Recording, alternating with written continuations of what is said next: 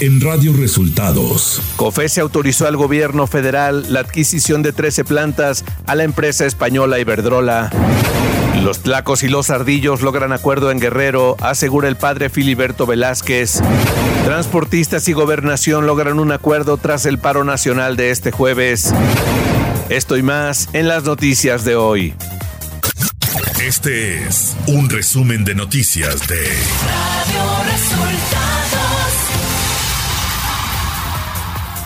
Bienvenidos al resumen de noticias de Radio Resultados. Ya estamos listos para informarle Luis Ángel Marín y Alo Reyes. Quédese con nosotros, aquí están las noticias. La mañanera.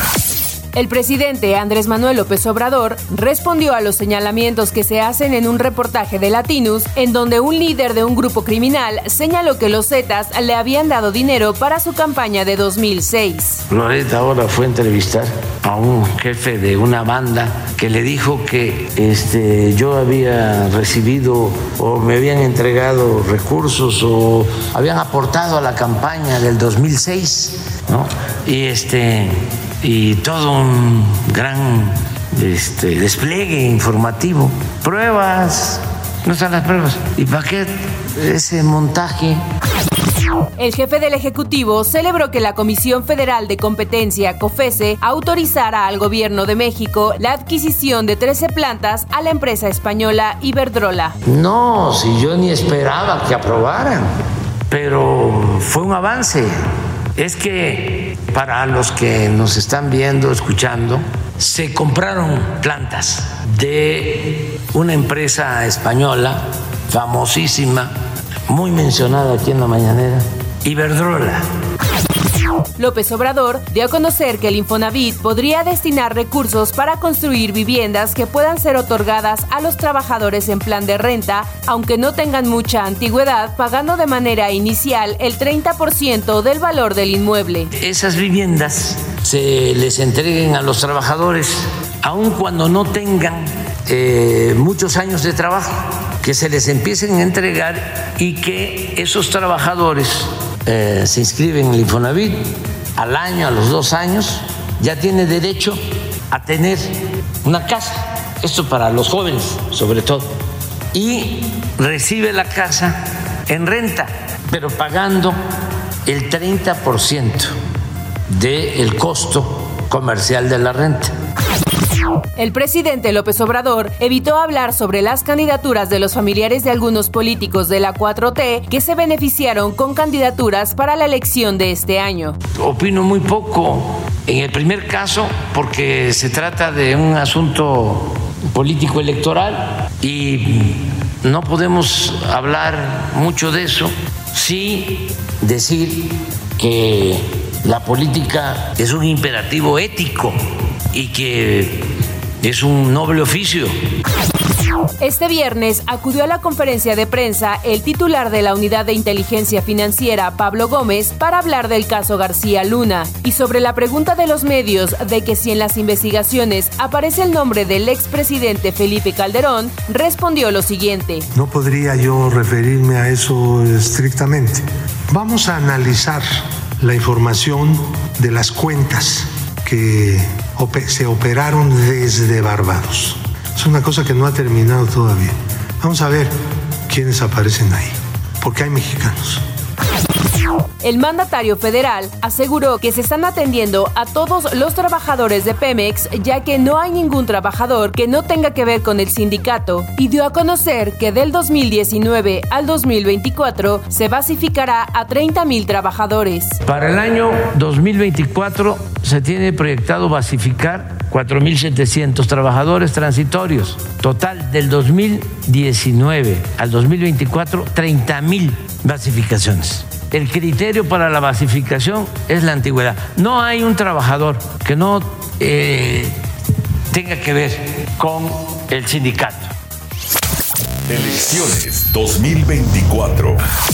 Durante la sesión extraordinaria de este jueves del Consejo General del INE, la consejera Carla Humphrey, presidenta de la Comisión Temporal de Debates, dio a conocer que Rosana Reguillo, directora de Signa Lab, adscrito al ITESO, se retiró del proyecto renunciando a encabezar el grupo que seleccionará las preguntas para el primer debate presidencial organizado por el INE, esto luego de las acusaciones de Morena en su contra de ser anti-4T.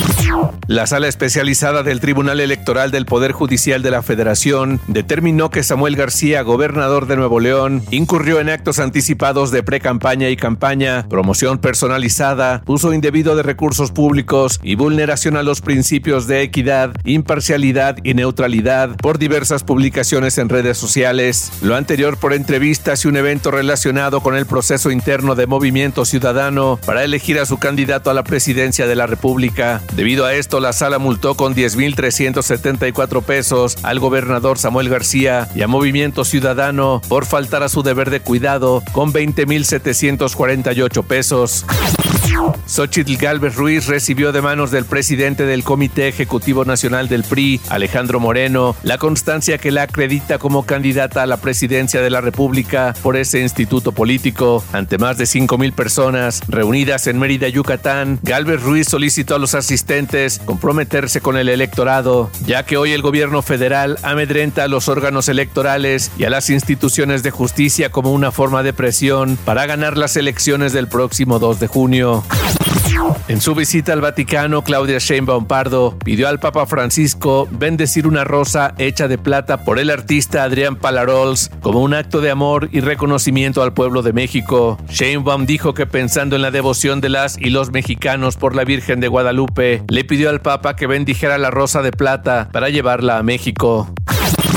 Y luego de publicar en sus redes sociales una fotografía con Silvano Aureoles, Jesús Zambrano Grijalva, presidente nacional del PRD, dio a conocer que pusieron por encima la unidad del partido y que el exgobernador de Michoacán buscará un lugar en la Cámara de Diputados por el distrito de Zitácuaro, Michoacán.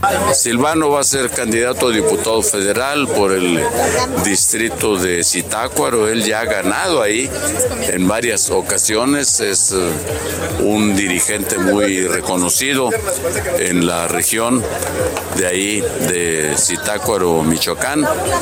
Y además eh, lo que acordamos fue eh, construir, trabajar en unas mesas para la construcción de acuerdos para todas las elecciones locales y todavía para algunos cambios que se pueden hacer para las elecciones federales.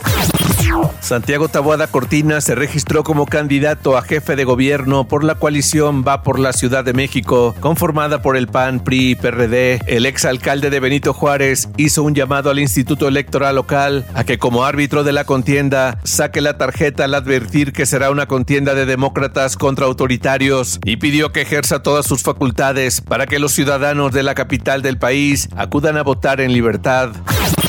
Manuel Hernández Hernández, funcionario del gobierno municipal de Misantla, Veracruz y aspirante a una diputación local por Morena, fue asesinado a balazos este jueves, confirmó la Fiscalía General del Estado. Hernández era director de política y gobierno del municipio y aspirante a la candidatura de Morena por el Distrito 8 de Veracruz.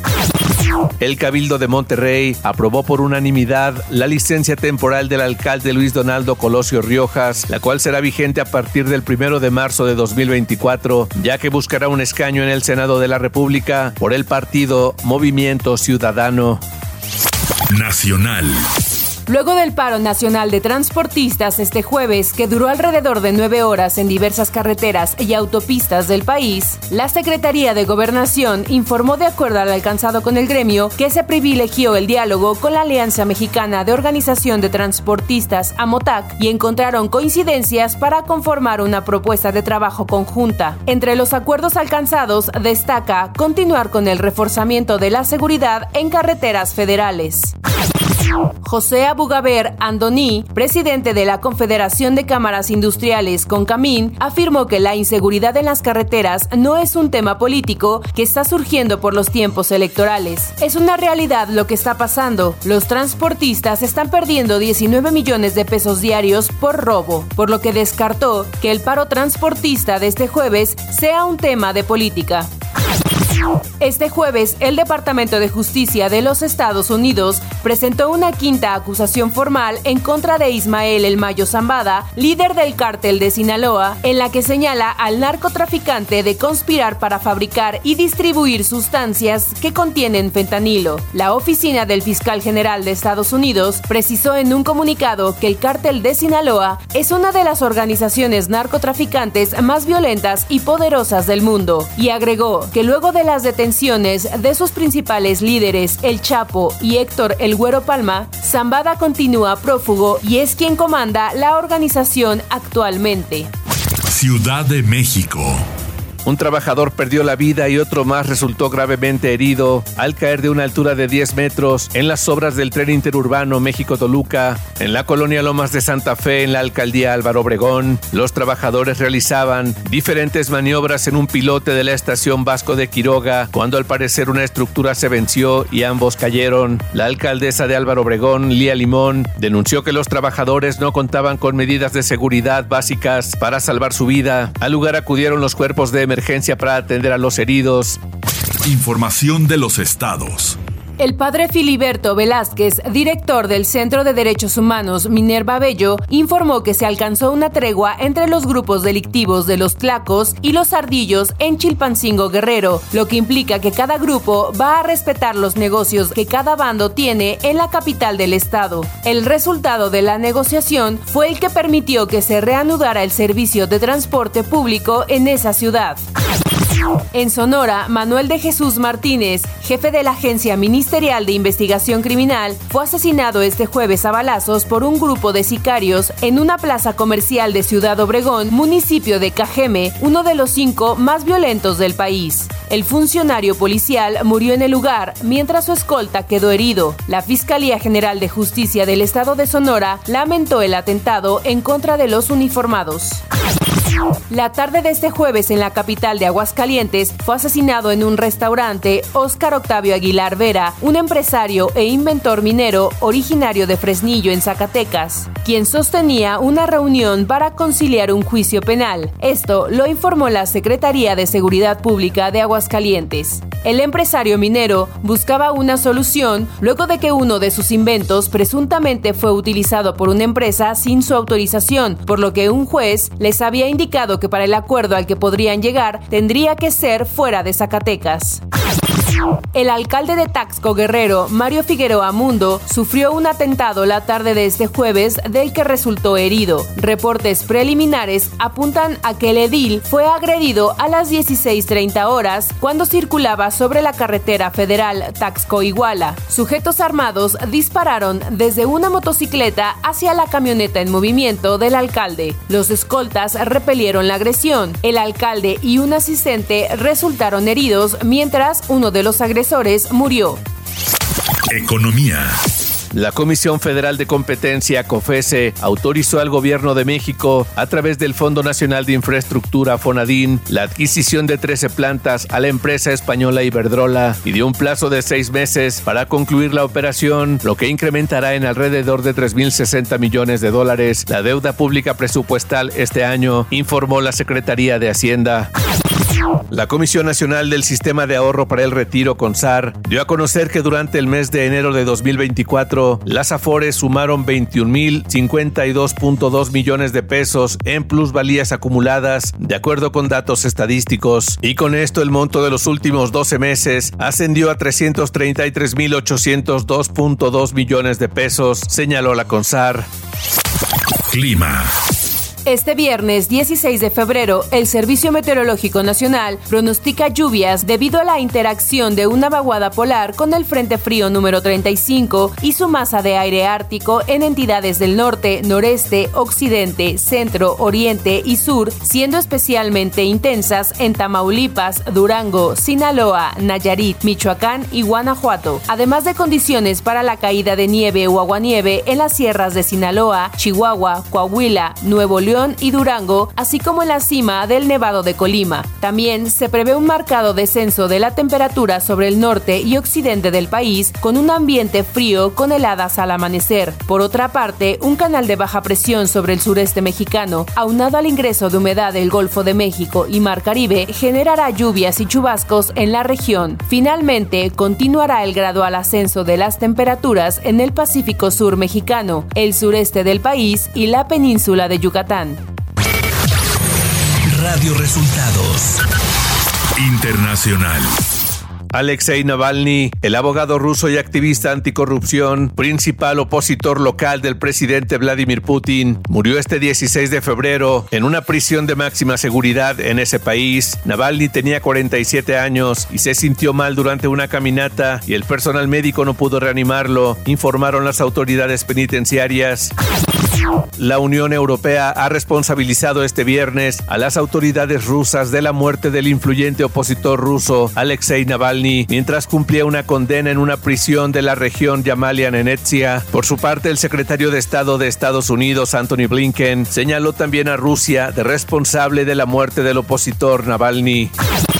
El presidente de Venezuela, Nicolás Maduro, calificó este jueves de bandido al presidente argentino Javier Milei, tres días después de que Estados Unidos anunciara que completó el decomiso de un avión venezolano que llevaba año y medio retenido en Buenos Aires. El Boeing 747 vendido por la sancionada compañía aérea iraní Mahan Air a la empresa venezolana de transporte aéreo cargo del sur, Entrasur, fue enviado a Estados Unidos después de permanecer inmovilizado por orden judicial en el aeropuerto de Buenos Aires, esto desde junio de 2022, cuando llegó procedente de México con un cargamento de piezas automotrices. Y hasta aquí las noticias en el resumen de Radio Resultados. Hemos informado para ustedes Luis Ángel Marín y Alo Reyes.